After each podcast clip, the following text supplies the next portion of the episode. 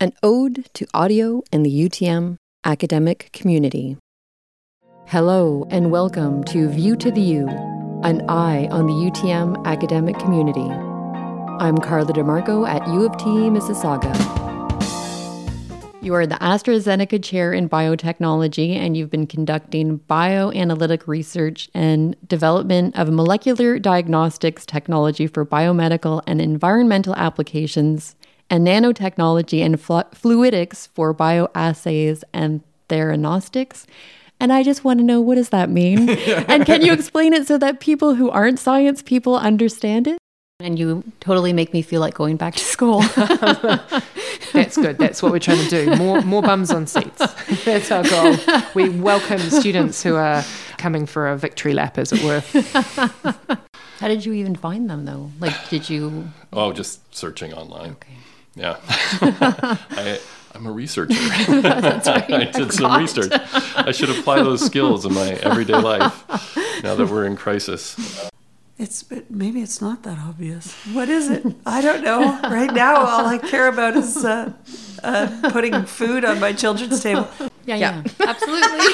hey, I started the magic already. of podcasting. Cut. I'm not going to include a lot of this on the interview. Sure. Having like 20 minutes of laughing. The bottom line is we're still learning. Bottom line is we're still humans. That's right. That's right. That is the bottom line. oh, you're so sweet. You're editing this, right? So I can I can just talk. I'm sure I've said too much already. I've been keeping that a deep dark secret. Can't Okay, you tell? That's why I can't that's why you find can't find. it. find. Anyway, that's great. Thanks. Thank you. Okay, so mm-hmm. we're okay. I hope so. Okay, well, we'll try it out. That was a clip that I used in 2017 for A Year in Review, which was a short episode reflecting on my first full year of starting up and running a podcast at UTM. But with the small addition of our current dean, Nick's laugh from the 2023 episode is so infectious that it just had to be included. That 2017 episode was the only other time that View to the U primarily featured me talking, because this podcast, as I conceived it, was always intended to be a way to showcase the brilliant researchers at U of T Mississauga, not to draw attention to lil old me. Really, the show is not about me. However, I can't help but think about all that I've learned from spearheading this podcast over the nearly eight years that I've been doing it since I started. First and foremost, I learned to edit a lot, but compress only once. I also fell much more deeply for the whole medium of podcasting and am so happy to be a part of this community. I still listen to a lot of podcasts and a lot of radio too, so I was thrilled to have been a part of this audio environment over the years. And if you ever want a podcast recommendation, please come and chat with me. I could talk about podcasts forever. But I'm also thinking about all the great relationships I've built and the amazing insights. Some totally related to research, but others absolutely personal and intimate. And I'm so grateful for the trust that all my interviewees were generous enough to extend to me and some of the secrets that they shared. This did wonders for my frequently sagging confidence. Yes, the imposter syndrome might be a cliche or an overused crutch, but it's really real. And you all made me feel like I had something unique to offer. My voice, yes. My passion for the UTM research community, certainly. But also worthy of the ears of those who tuned in and supported me through some of the highs and the lows of running View to the U when I started it in 2016. As the opening clip showcased, I want to emphasize that there were a lot of laughs. There were also some tears and tantrums on my part along the way, but the laughs and the generosity of spirit always dominated and eclipsed any of the other stuff that may have happened behind the scenes. I want to sincerely thank all those who were featured on View to View over the years 66 tracks in total, and 75 people who agreed to be interviewed.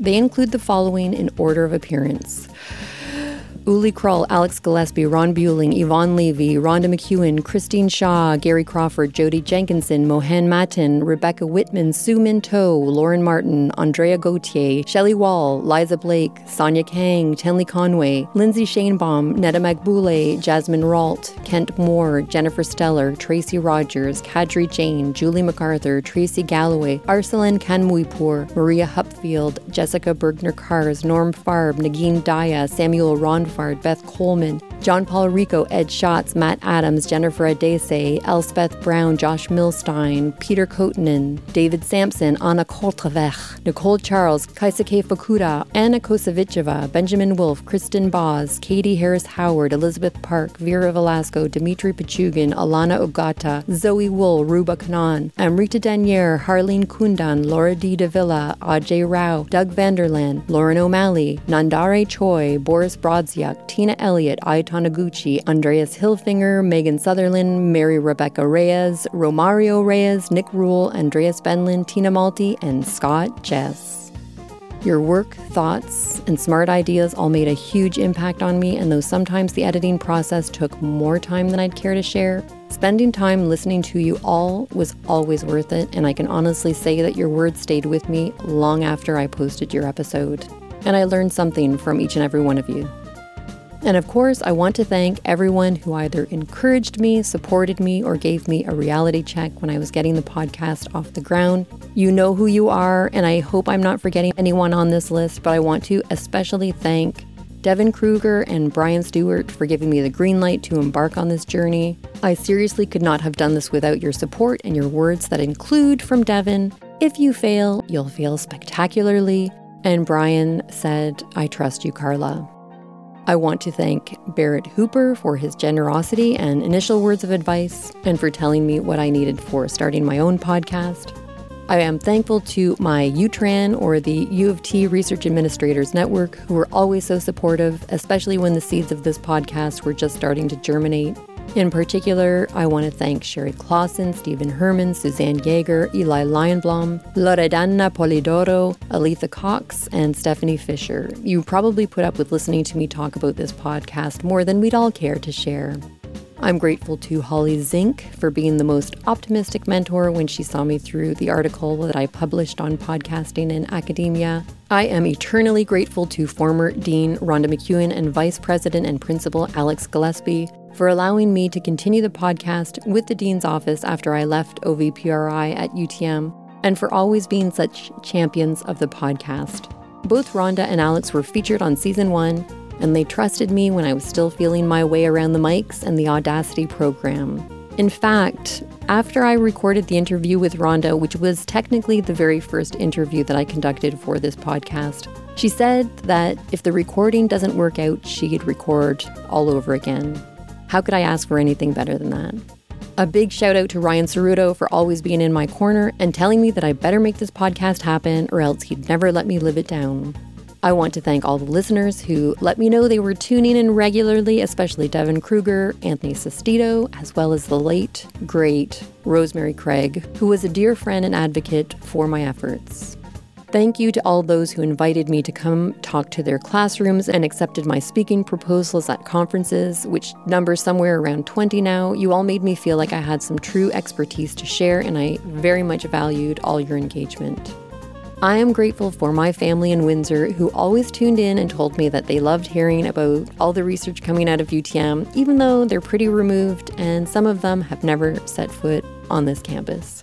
I want to thank my girls, Sydney and Daphne, who were 12 and 9 years old respectively when I started this adventure in podcasting, and today they stand before me as exceptional young adults at 19 and 16 years old.